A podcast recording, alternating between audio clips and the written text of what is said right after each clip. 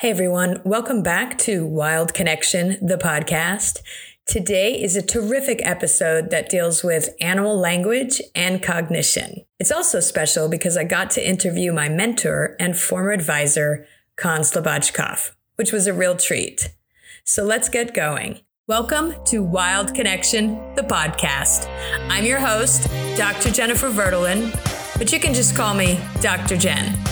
I'm a scientist and author that studies animal behavior. I live in the United States with my beautiful senior cat, Senor Antonio Botones. I'm passionate about animals and I love helping people reconnect with nature to live better lives. This podcast is about you, other animals, and how we are connected in this crazy, wild thing called life. You can get the show notes and more on my website, jenniferverdolin.com. If you like my show, please subscribe to it so you never have to miss an episode. Growing up, I always assumed that other animals could talk, and it never occurred to me that there was going to be some kind of controversy over whether other animals had language when I went to graduate school, I was really lucky to work with somebody who was at the forefront of studying and demonstrating that other animals have really complex communication that is the same as language. Now, I wasn't there to study language in other species, but I became part of that work. And over time, as I was studying my prairie dogs, I realized that not only do other species have language, but individuals have their own signature voice. After spending hours and hours sitting out, watching and listening to these prairie dogs, I could tell when a familiar animal was vocalizing just by the tone of their voice. I recently had a similar experience where I was able to start identifying individuals, but this wasn't on a research project. It was just at home listening to a group of coyotes that would come by a couple times a day and night um, for a few months. And, you know, so coyotes are really common in Tucson, Arizona. And I just felt really special that this particular group would come by certain times of day that I could count on to then just watch them. And there was one individual that really stood out. Now I called him roar, and that was because that was his voice, his signature call. And the reason I got to know it so well, him or her, was because often this particular individual would get separated from the rest of the group.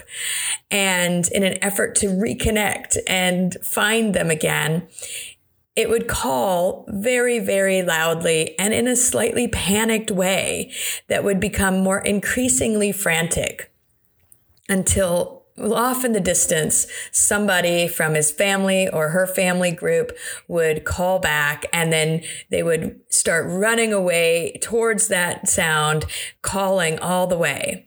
And this particular individual just had a really unique voice and a unique call. Now, we know from uh, studies on vocalizations in wolves and coyotes and many other species, dolphins, prairie dogs, um, that individuals have a signature voice, much like we recognize certain people's voices, not only family members and friends, but there are some celebrities that have unique, distinctive voices. And so when you just hear them narrating, you know exactly who that is. And that was how I felt about who I called And um, after a while, I don't know what happened, but I stopped hearing that particular coyote. And I was very sad because I, I suspected that something must have happened or maybe in a wonderful world, he or she moved on and joined another group or went off on their own. But for a brief time, I could count on always hearing his or her voice every single day. So today, in honor of the coyote, um, I want to talk more about animal language, cognition, and why some scientists have been and still are pretty resistant to acknowledging that other species do in fact talk and frankly have a lot to say. So I want to welcome someone that's done a substantial amount of research on animal language, Con Slobodchikoff. He's CEO of Zoolingua and author of Chasing Dr. Dolittle. Welcome to the show. Thanks, Jennifer. Thanks for having me. Uh, this is great. And we'll talk about how we know each other a little later. Um, but first, you know, one of the things that I'm always curious about is how people choose their professions or their area of study. And so, how did you get to the path of studying animal language? Well, it's a rather long path, actually. Uh, the path started when I came to this country. I was born in China and I spoke fluent Russian, but I spoke not a word of English. And when I came to this country, my parents plopped me down into public school in one of the beginning grades. And at the time, apparently teachers thought that you should be genetically programmed to speak English. And if you can't speak English, there must be something wrong with you. So I was learning to speak English and I was hesitating as I spoke because what would happen is that I would translate from English into Russian and then think of my answer in Russian and then translate it back into English, which took a, a little bit of time. Mm-hmm. So the teachers decided to check with a eminent child psychologist. And this eminent psychologist had the theory that anybody, any kid who speaks a second language invariably has to stutter. Never mind that there are kids all over the world who speak four, five, six different languages and don't stutter. Right. He felt that that was the valid theory. Okay. So my teachers took me out of class and put me into a class for stutterers where I learned all kinds of techniques like taking a deep breath or snapping my fingers and so on so that I wouldn't stutter. And I tried to explain to them, and my parents tried to explain to them. Fortunately, my parents spoke excellent English, but it didn't matter because mm-hmm. an eminent psychologist had pronounced that I should be a stutterer. Okay. so I couldn't get out of that class for a couple of years until finally my pediatrician, who happened to come from a very prominent social family in the city where I was and knew all of the school board personally, had heard me speak Russian without stuttering. And so he was outraged at this. Mm-hmm. And he contacted the principal and said, I know that this kid doesn't stutter. And if you don't get a, him out of there immediately, I'm going to contact all of the school board personally and bring up his case. Amazingly enough, the next day I was out of stuttering classes and I never went there. And at the time, I was rather bitter about the whole experience. Sure. But it taught me a very valuable lesson. It taught me the lesson that eminent authorities could be wrong in their theories and that we don't necessarily have to accept their theories at face value. We can look for the evidence of the theories. And if the evidence contradicts the theories, we can reject the theory and go with something else.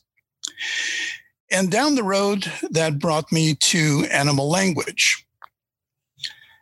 In the sense that when I first started with looking at prairie dogs, I knew that prairie dogs had one call which they gave for any predator. It sounds sort of like a bird chirping, sort of cheep, cheep, cheep. Mm-hmm. And the prevailing idea then was that this was just a call that they give for fear. if they're frightened by something, a coyote, a hawk, whatever, they give this cheap, cheap, cheap thing as an expression of their emotional fear. And at the time, I accepted that. But then I started thinking about it, and the cheeps sounded sort of different. Mm-hmm. So I knew that some people in California had found that uh, ground squirrel in California, the California ground squirrel, had two types of calls of alarm for two different kinds of predators. One for uh, sorry one for terrestrial predators and one for aerial predators. And i started to think maybe prairie dogs have the same. So i set up some experiments and found that sure enough you could classify the alarm calls into terrestrial alarm calls and aerial alarm calls but it still sounded sort of different. Mm-hmm. And there, I started to think about contradicting accepted wisdom and accepted right. theory. Because at that time, nobody thought that animals were capable of having language. Right. Nobody thought that animals were capable of any sort of complexity in their communication system. Well, and, and I'm sure it was the eminent authorities at the time who had decided that that was the case. Absolutely. That was the received word of eminent authority that you don't have that. Right. Well, and so it's really fascinating how your early experience it served you well later as you as you started to study language. And you know before we dig into a lot of that prairie dog research which i as you know i'm familiar with um, Correct. I'll, I'll i'll let the cat out of the bag so to speak in a little bit. I wanted to you know there are two things that struck me about what you what you said about your experience as a child. You know i was born in italy and and I spoke both English. I learned both English and Italian at the same time. And you didn't stutter, I bet. I didn't. And that's because I didn't have to do the conversion in my head. I have subsequently forgotten Italian. And when I was retaking lessons, it was excruciatingly slow because I would think in English, try to find the word in Italian, and then spit it out. And then when my teacher was speaking Italian, I had to take the Italian and then just convert it into English, then convert back to Italian to respond. And and so even though I used to speak the language now, it, it doesn't flow e- easily. But, you know, my, in my family, my mom speaks four languages. She learned three of them at once. Uh, and, you know, she didn't stutter. But the, the other thing that shows the incredible bias when it comes to language, and I'm almost embarrassed to admit it, uh, what you said about programmed to speak English, right? That that we're supposed to be genetically programmed to speak English, which is weird. But I went to Brazil and my uncle had parrots at the time. And now he taught them to speak German. or he spoke German to them and they spoke German back. And when I went and, and visited, I remember thinking, my goodness, these parents don't speak English. I couldn't believe that they spoke German and not English, as if the only language that another animal would ever speak would right. be English. Absolutely. and you know, and I remember saying to him, "How is it that when they speak, they don't speak English; they speak German?" And he, I was young. Let's just let's say that I was young, and he thought that was the silliest thing. Of course, they speak German because I speak German. yes, obviously, all animals must speak English. right. That was that was my um, you know inexperienced uh, and uneducated sort of automatic uh, assumption was that if they spoke any language, it would certainly be English.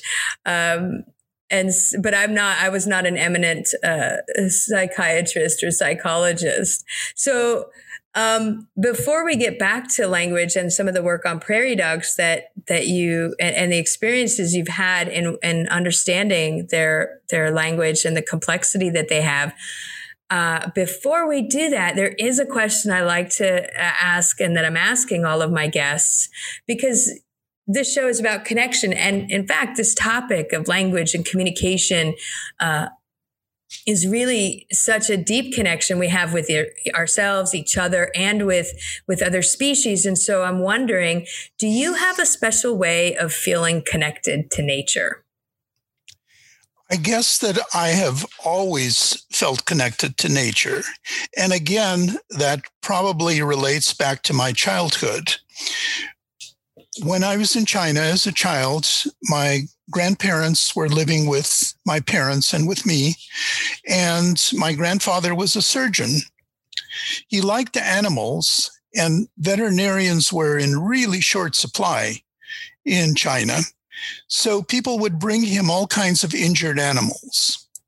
They would bring him something like a bobcat. I remember a bobcat wandering around the apartment.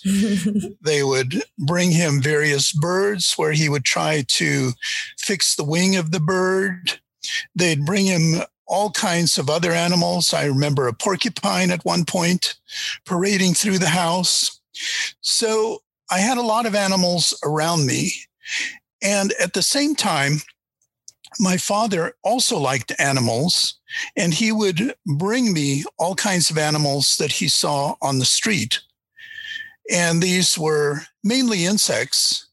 So I still remember that he brought me a praying mantis that to me looked like it was about three feet long. Oh my God. In actual fact, I've learned that it was only about nine inches long. but to a little kid, it seemed huge. Sure. And I remember reaching for the praying mantis and having the thing leisurely extend out its claws, its front legs, which have razor sharp teeth on them, and slicing through a part of my thumb. And I still have the scar on my thumb from oh, my wow. encounter with the praying mantis. So I grew up around animals.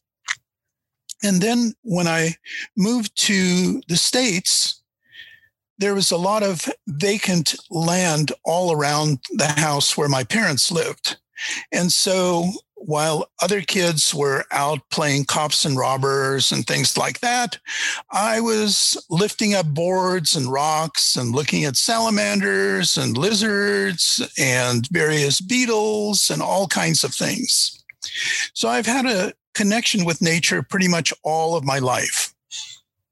Wow, that's great. You know, it's interesting because I was very similar, uh, except it sounds like y- your your family was more supportive of your um, curiosity and investigation of of uh, other animals. I I had mice, and you know, I was fascinated. I was dig up in the yard. I found a skeleton of a seahorse. Uh, oh, cool! Yeah, and I didn't, I couldn't figure out how it got there, um, but you know, uh, it was not I would say that my bringing home things to show was not as um, as appreciated, perhaps, as as in your family. So it's nice that they cultivated and shared. They had a similar sort of passion for for animals and cultivated that in you. Um, yeah, the only thing that my mother put uh, on the kibosh there was bringing home snakes. Yeah. She didn't like snakes. And I tried to explain to her that these snakes are perfectly harmless, but she wasn't having any of it. So I guess that's why I never went into herpetology. Right. Yeah. I, I just learned uh, after talking to Dr. Julie Meacham in the first episode that um, snakes, uh, some snakes uh, walk their jaws over their prey. Yes, and, they do. And, and I, I feel very uncomfortable with that. Um, I uh, I also didn't know that a praying mantis can slice a, a, a, an appendage so hard on a human that you have, have a scar so many years later. That's amazing. Well, I didn't think it was amazing at the time. I, I imagine not. Did it hurt? Oh, yes, it did hurt. Okay. Taught me to be very careful. Right. Okay. Yeah, we shouldn't uh, necessarily go around touching all, any animal we want. They they might not appreciate right. it. they might not appreciate it. Yeah. So okay, going back to language and and the the path you went down in terms of your you're doing all your research on on prairie dogs and uh, and now I'll, I will disclose. So you were my uh, I, my advisor for one of my degrees and introduced me to the wonderful world of prairie dogs and prairie dog language. And you mentioned that at the time that you were starting this investigation, the the kind of paradigm was that other animals don't have language. Any communication they make is just reactionary to emotional states of fear or or, or something like that. Very basic. Um, you know, why do you think? Well, I guess uh, what did you start to discover about the reality of language in other species uh, uh, with your work on prairie dogs? Well, one thing that I started to discover with the work with prairie dogs is that uh, they actually did have very complicated sounds, which could be equivalent to words, and they could string them together into meaningful kinds of phrases, such as uh, the tall, thin man in blue walking slowly, or things like that. Mm-hmm. But this was essentially a, a no no as far as academic wisdom went at the time. And so it was very, very difficult to publish any papers along those lines because people would say, I used the wrong microphone, I used the wrong statistical analysis, I did the experimental design wrong, I did this wrong, I did that wrong, because everybody knows that this is impossible. Right. And and for people out there listening, they may not realize how when you go up against the, you know, eminent experts that came before you uh, and their conclusions about what the world is like, um, it, it, creates a tremendous amount of, of resistance to new ideas, to shifts in thinking with new evidence. And people may not realize that that happens in science. And there was a lot of controversy about your results. Can you tell us a little bit about that? Well, generally speaking, uh, people were interested in the idea, but they felt that this was something that was an example of my wasting my time. And I have to caution the listeners that I was smart enough not to take this up until after I got tenure at my university instead of taking it up beforehand, sure. because that probably would have gotten me fired. But people generally were scoffing at this whole idea. And all along, actually, uh, even after we published paper after paper after paper on this, there was this skepticism. For example, one of my colleagues John Placer, who is a computer scientist, and I looked at the alarm calls and he figured out a program so that we can dissect the alarm calls into components that are called phonemes. If you're not familiar with the concept of phonemes, phonemes are the smallest unit of sound in a language, and they're combined into larger units called morphemes which are the smallest units of meaning, and those are combined into words or sentences. Okay. So we showed that prairie dog alarm calls consist of phonemes and that there were the same phonemes used for the different alarm calls.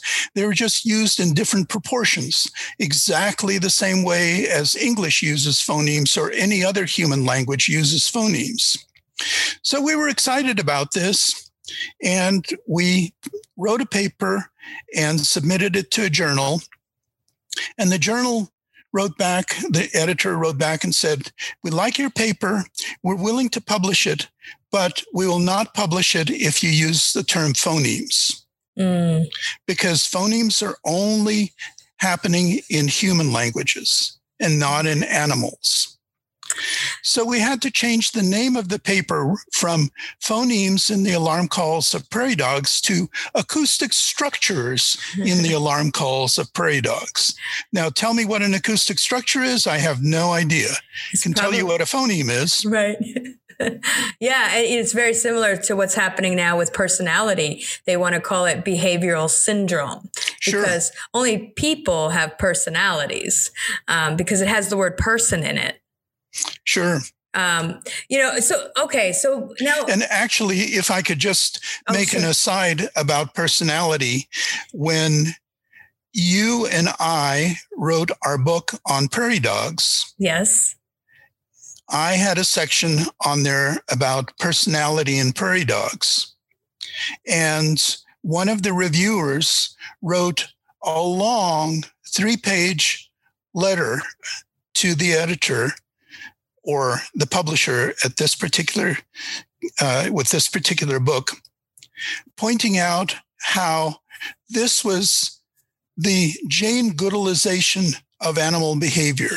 Mm-hmm. That animals do not have personalities, and it's only people like Jane Goodall that ascribe personalities to animals. Now we know subsequently that none of this is true. Jane right. Goodall was absolutely right. Of course. And and the same is true with your work on prairie dogs. And and you know, before we sort of broaden out to a lot of other species and and talk about your book, Chasing Dr. Dolittle, Learning the Language of Animals, I I wanted to sort of get your take on why do you think it's it was so controversial? Like what is so threatening do you think? Or or why do you think there's so much resistance to accepting and acknowledging uh, these places and and things where we're similar with other species? We are animals after all.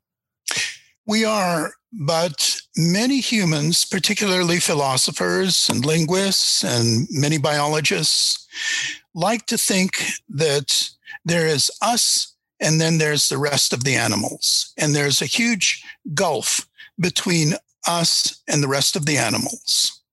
So we are so superior, and the rest of the poor animals are falling short. Mm-hmm. So they like to think of this as a gulf. And you can go to a bookstore now, uh, assuming that anybody goes to bookstores anymore, but you can go to a bookstore now and pick up a book having to do with humans, and it will talk about humans being the only ones capable of having language. Right. So there is this philosophical divide that people make between humans and the rest of the animals. And they find it very threatening to think that the rest of the animals could do things that humans could do. If you look back in time, some time ago, maybe 50 years ago or, or so, books on anthropology would say man, the tool user, quaintly right. using man instead of humans. Correct. And then we found out, and Jane Goodall was one of those people who found out this, that a variety of animals use tools. Yeah. So that fell by the wayside. Yeah. Oh. I mean, yeah. Even the even the warty pig uh, right. uses tools. Yeah and crows and all kinds of animals use tools. So okay. So what do we find that sets us apart from all the rest of the animals? Well one possibility was we have culture. They don't. Mm-hmm.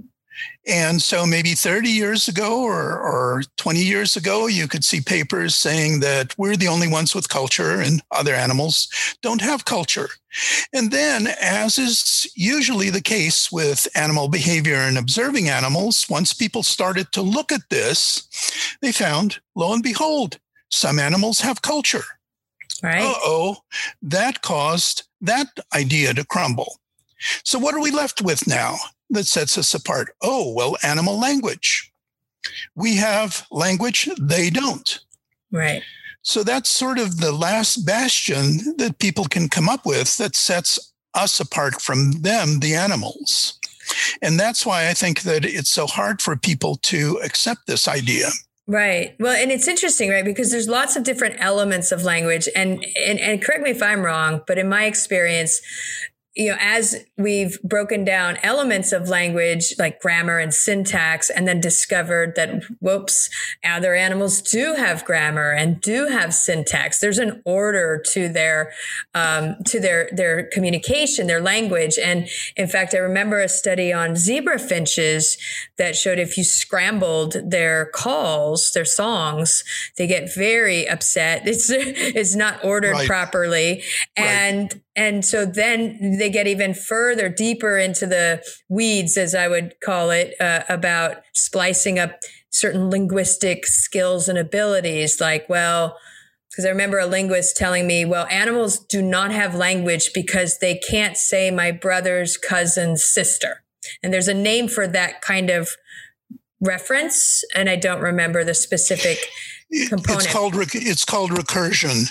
That's in it. in a simpler way, recursion is John went to the store, and then you add another clause. John, who's Mary's brother, went to the store, and then you add another clause. John, who's Mary's brother, who is Sally's sister, went to the store, and so on and so on. Okay.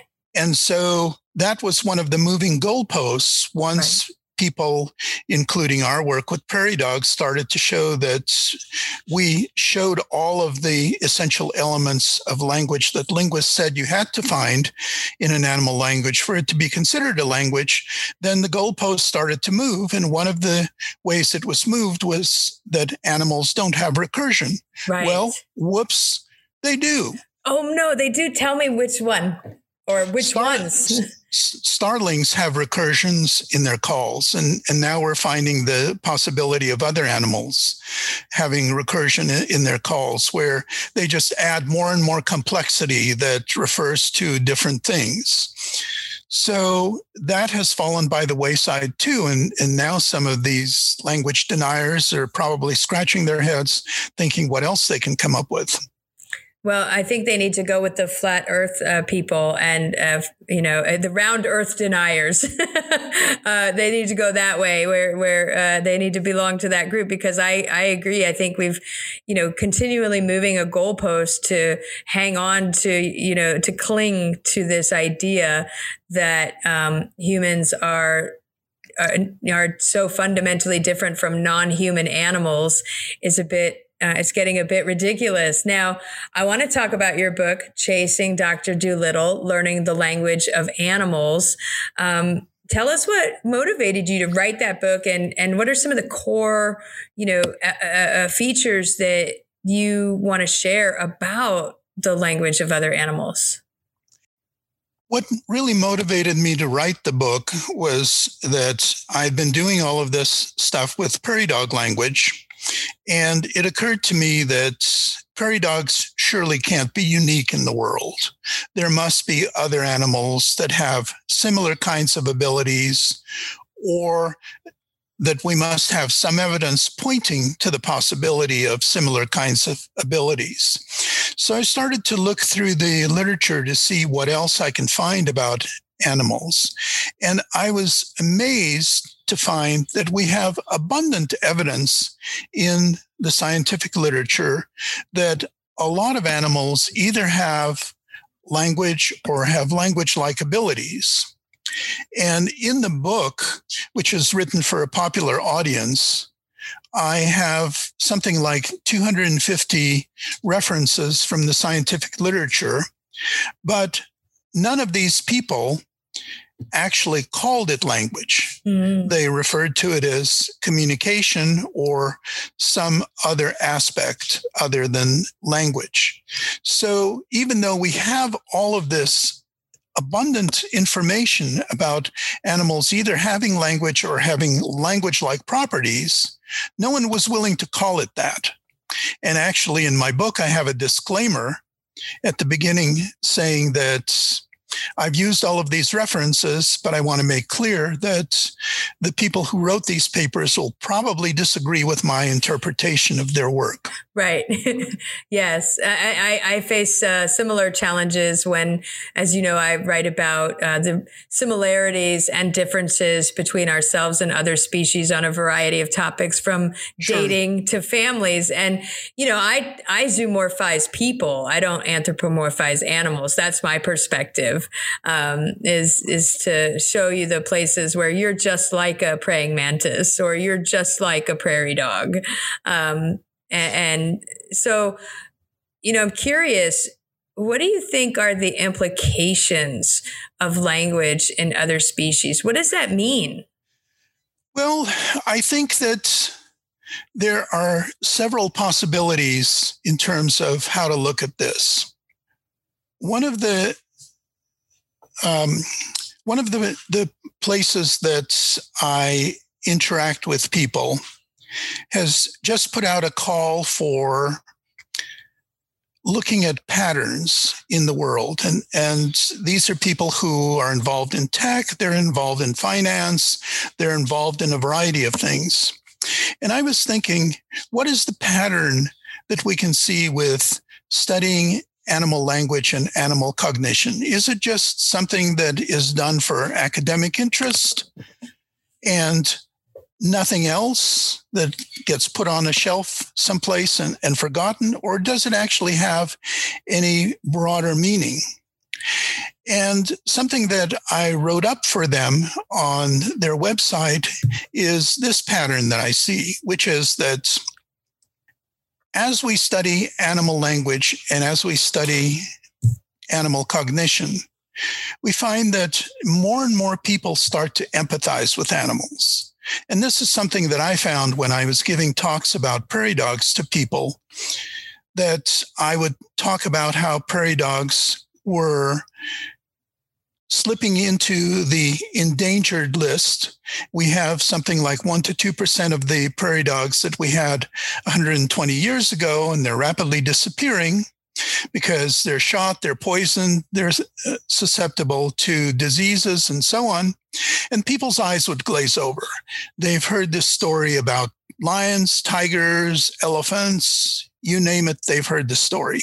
Right. But when I talk about how prairie dogs have a language and they can communicate to each other about details of what the predator looks like, where the predator is going, and so on, people's eyes light up mm-hmm. and they say, Oh, maybe they're just like us. Maybe we shouldn't be poisoning them after all.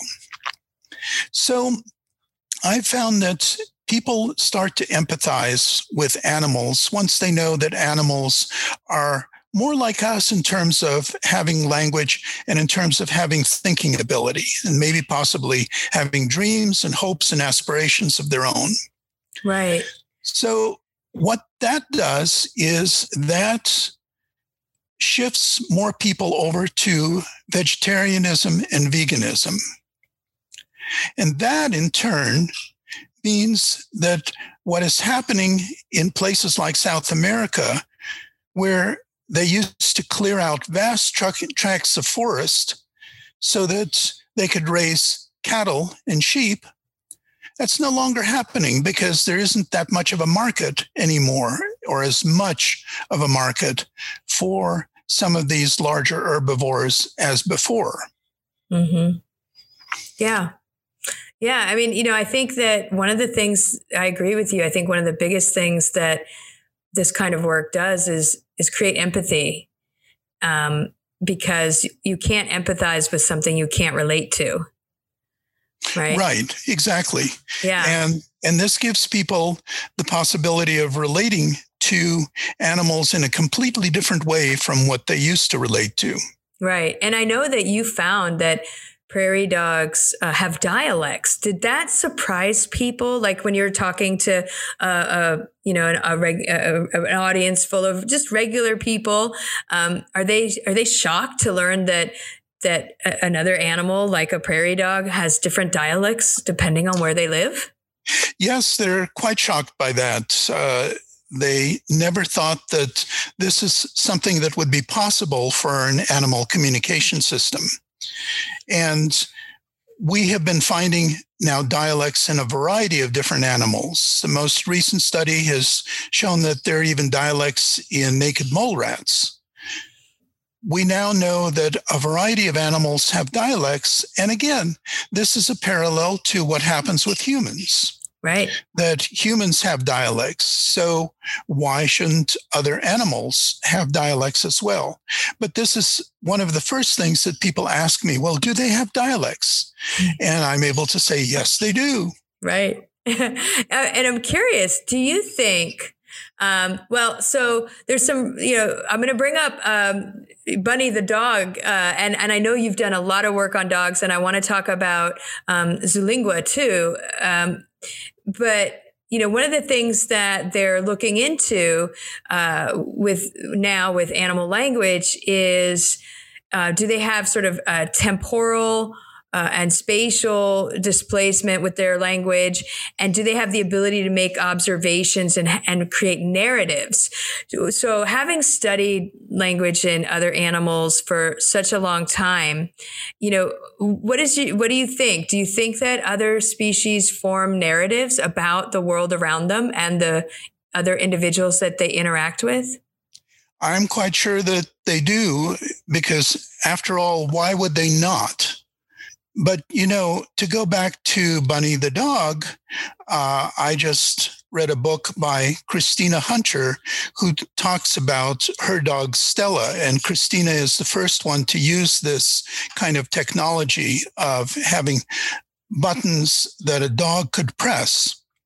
And in her book, Chris, Christina talks about how she is a speech therapist who used this kind of therapy with autistic kids to get the autistic kids to learn to formulate sentences using these buttons. How she thought that perhaps her dog Stella could learn this kind of thing too.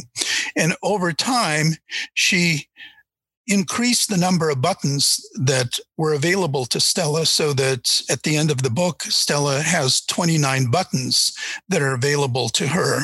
Wow. And Stella can now formulate sentences such as uh, go outside to the beach to play. wow. well, and so that shows that the dog has the cognitive capability to string things together into a sentence, into basically an idea, a concept.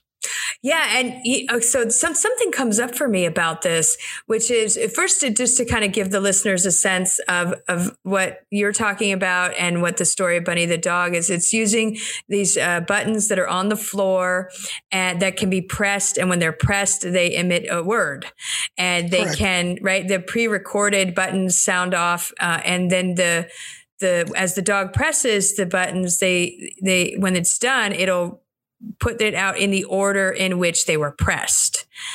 And so you get the exact order in which the dog pressed the buttons to create the sentence. And, you know, I think that I'd love to talk about why people might believe that dogs have language and communicate, but other animals don't, and why they are so desperate to communicate with their their companion animals. But I also wonder if it can start to make owners feel uncomfortable because now you have to recognize and reconcile that your companion animal has thoughts, opinions, desires, and interests and can make requests now and what you know how do you deal with that if you don't you know do you know what i mean Sure. Uh, one of the basic things that it challenges is do we see these companion animals as property these days? Mm-hmm. Because, you know, many animals are given over to humane societies if, say, something happens, uh, people change their furniture and the animal doesn't fit the decor of the furniture, well, they get rid of the animal, or it's inconvenient to keep the animal, they get rid of the animal. So now it raises the ethical question that is a companion animal property or is it a partner? And so this down the road, I think, will create a lot of ethical dilemmas for people. And particularly as we start expanding our technology, and that's one of the things that I'm doing with Zoolingua is using artificial intelligence technology to decipher the language of dogs. But eventually that can be transformed into deciphering the language of other animals as well. And so down the road, as we start deciphering the language of a variety of different animals and finding that they do have thoughts of their own and they do have requests and they do have opinions, that is the way that we treat animals really the best way to do it now? Right. And I look to the day when we can start treating animals as partners rather than as property and chattel. I completely agree, and and the irony is right for um, for for Bunny the dog and was it Stella? Yes, Stella. Yeah, Stella is that they're being taught English, and I think what you're doing is taking their own natural language and trying to translate that for us. Right, right because you know this keyboard idea is not a, a new idea because we have uh, Kanzi, the bonobo, mm-hmm. who has been using keyboards that uh, have symbols on them instead of words or instead of buttons. We have people trying to come up with keyboards for dolphins so that the dolphins could underwater press the keyboard with various symbols on it and convey concepts. So this is not really a, a new concept, but it seems to me that a different approach and perhaps a somewhat better approach is to try to decipher the animal's natural language. Right. You know, it's sort of like in to go back to my childhood there when I was struggling to speak English in school people taught me English instead of saying, oh, wait, you speak Russian. So why don't we get somebody who speaks Russian and they can tell you what it's all about? Right. And allow you the time to practice and learn. Exactly. So, you know, so that, that you didn't, instead of being sort of uh, isolated and, and placed into a, a, separate place that did nothing to help you integrate to a different language. Uh, and I think I wonder, you know, how, how limited we are in grasping the full extent of the linguistic capabilities of other animals by trying to do exactly the same thing, forcing them into speaking English or using English. Um, and so, I, what I love about the work you're doing is is instead of being anthrop- anthropocentric about it, um, really and that's why your company is called Zoolingua. It's really it's focused on the animals, and right. and that's that's a really wonderful thing. And you know we've danced around the topic of cognition, and I'd, I'd like to uh, shift to that a little bit because you know, I think when we think about intelligence and cognition, it's another one of those areas where we rank um, ourselves high and everything else in order of how it compares to us. And some research, I think, on one of the most what people might consider to be the most unlikely um, species, although I, I, I don't think so, is crows. They are upending. They're like the prairie dogs of the sky right, right. because they're upending everything that we think about for cognition and intelligence. They they hold grudges. They they understand analogies. They have self control, which must mean you have to have some kind of emotional intelligence. Um, sure they create tools they play um, and and all of these are components of what we call intelligence and so so talk about about that a little bit in terms of of where we are in our understanding of cognition and intelligence in other species I have two things about this that I'd like to say. One is that we have assumed for a long time that other animals really don't have very great cognitive capacities. And even now, we're willing to accept that crows might have really super cognitive capacities. We know that dogs and cats do, and so on. But for the rest of the animals, we don't really give them very much credence.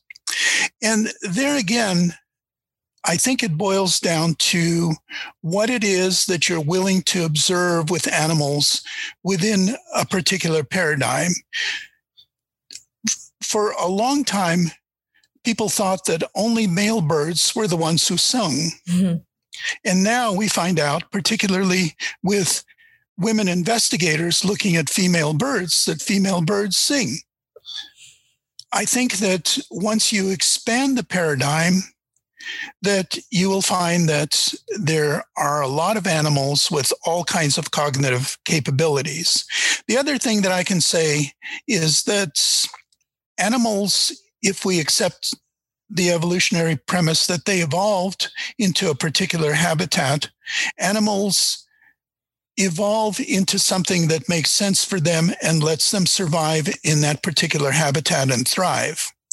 And so we shouldn't necessarily expect exactly the same cognition that we have to be found in other animals. Other animals might have different ways of approaching problems from us that make sense for them and that makes sense for their lives, just like the way that we approach problems for us makes sense for our lives. So I think that once again, we are willing to measure everything according to the human standard. And the human standard is not necessarily the only standard that's the only game in town. For example, I was talking to a person who told me that he doesn't think that dolphins are very smart. and I said, Tell me why. And he said, Well, dolphins have never developed nuclear weapons, and we have. And I didn't reply, but my thought was, does that really make them dumber than us, or does that make them smarter than us? well, yeah, I, I agree. So if if we're are we measuring intelligence by the ability to self-destruct? Right.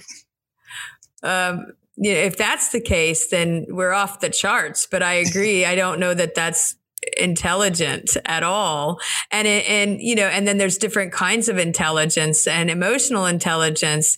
I would say i would predict um Con that as we you know, keep uncovering more and more of the cognitive abilities and problem solving and causal relationship you know uh, uh, skills that other animals have the next thing on the chopping block will be well but but they don't have emotional intelligence. Sure. Right, right um, right. And of course, that you know, given that emotional intelligence is currently uh, defined, at least by Wikipedia, as the ability to identify, use, understand, manage emotions, communicate, and empathize and diffuse conflict. I think you and I can already say, uh, create a list of species that do that already. Absolutely. Right. And, right. and so you'd have to then redefine emotional intelligence. Uh, sure. To keep. The- the other thing that uh, people point out all the time is that uh, animals such as birds and reptiles and so on don't have a neocortex. And also, a favorite is the uh, body mass to brain size ratio. Oh, yes. Yes. And uh, people point out that, okay, well, we have a greater uh, brain mass to body mass ratio than a variety of animals do. And my point about that and I've been saying that for years, is that it is not the size of the brain necessarily, it is the wiring in the brain that is important. And we're now finding out uh, a couple of studies published in Science magazine just a couple of months ago have shown that the wiring in bird brains is different, but it is the functional equivalent of a neocortex in mammals.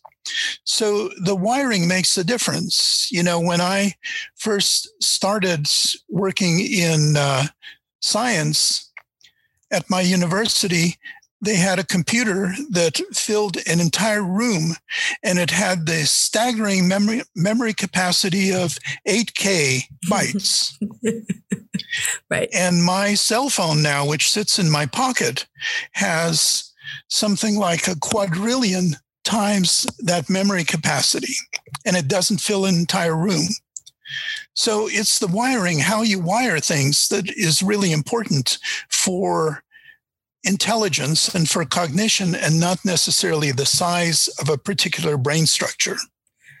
Yeah, and there's a lot of things that that is true for, not just cognition and and uh, intelligence. Uh, you know, it's interesting because I think that again, just like with language, accepting that there's high level of cognition and intelligence, including emotional intelligence, creates a conundrum, uh, you know, a dissonance in how we interact with other animals and the impact on their well-being if we acknowledge the, that they are fundamentally not that different from us.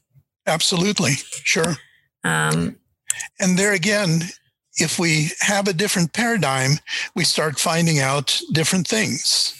But as long as we have the paradigm that we are so superior to the rest of the animals and they couldn't possibly do the same kinds of things that we do, then we're not going to be able to see many of those things. Right. And the same is true when we think about the behavior of males and females. And we could take that from prairie dogs to birds to humans as well. Um, sure, absolutely. Right? Um, so it's, you know, in, it's, in fact, let, let me just uh, say one thing about prairie dogs to go back to that, uh, that initially we knew that prairie dogs live in territories and you were instrumental in a lot of this work. Oh, thank you. and uh, we also knew that prairie dog females had a very narrow time in which they could mate and conceive pups. It was something like five hours in one day in one year. Right. What we didn't know was that females would go from one territory into another and mate with multiple males so that when they would have a litter of four or five pups, the pups would have multiple paternity. They wouldn't be just sired by one male, they'd be sometimes sired by multiple males. And when this was first coming out, and this was uh, studied by one of my graduate students using somewhat um, elementary DNA analysis at the time, not like the sophisticated analysis that you used, but still with that kind of elementary analysis, it showed indeed that the likelihood was very high that females would sneak into other males' territories and mate with them. Mm-hmm. Now, when we tried to publish that, the papers were rejected because everybody said, all of the reviewers said, we know that that's not the way that territoriality works. and it's impossible for females to go around and mate with other males in other territories. They just don't do that. Yes. Females just can't do that. Yes, we we are. You know, other animals may construct narratives. We definitely create narratives about other animals and how they're supposed to behave. And prairie dogs, especially the females, did not read the handbook of behavior for prairie dogs and right. and I, I imagine you know since the majority of scientists you know you know prior to your work uh, you know the, the narrative was generated by males uh, and we never we seem to many men seem uncomfortable with the idea that females will run off and sneak into other territories sure. Um, you know and uh, and so yeah I think that it's unequivocal uh, uh, now whether it's still uh, accepted as the the standard is another issue. Um, but it is unequivocal and and I'm actually doing some work now on blacktail prairie dogs where some of the other um, ideas that you and I and, and, that you inspired me to pursue in terms of how groups form and how flexible they are and and whether or not uh, they're made of, of relatives or not you know cool yeah, we're seeing the same things in Blacktail Prairie Dogs. They haven't read the book either um, on how they're supposed to act. So, so more will be coming out about that. But you know, this is one of the fun things I think about science is is you know you take an experience that you had as a child and it it leads you down this path and and the creativity. You know, I think a lot of people think that science is very uh, clinical and very you know uh, logical and it and it is but there's such a creative element i think to science. And and what i've noticed is myself you and and many other of my friends and colleagues are not just scientists but artists. So you know tell us a little well first of all do you think that um, science has been a creative pursuit for you as well Oh, sure. It definitely is a creative pursuit where you look at patterns and you try to fit patterns in your mind and come up with ideas. And uh, things may not be cut and dry, but then you have some intuitive flashes and you go out and you test those and so on. So it definitely is an artistic endeavor as much as it is uh, purely logical rigid scientific endeavor. So, yes, of course. And uh, there have been many scientists who have achieved a lot of prominence in their field who have been either artists or have collected art or have been musicians uh, or uh, have done some other kind of artistic or creative endeavor in addition to their scientific work. Yeah, and you're no exception. So so tell us a little bit about your art and what inspires you.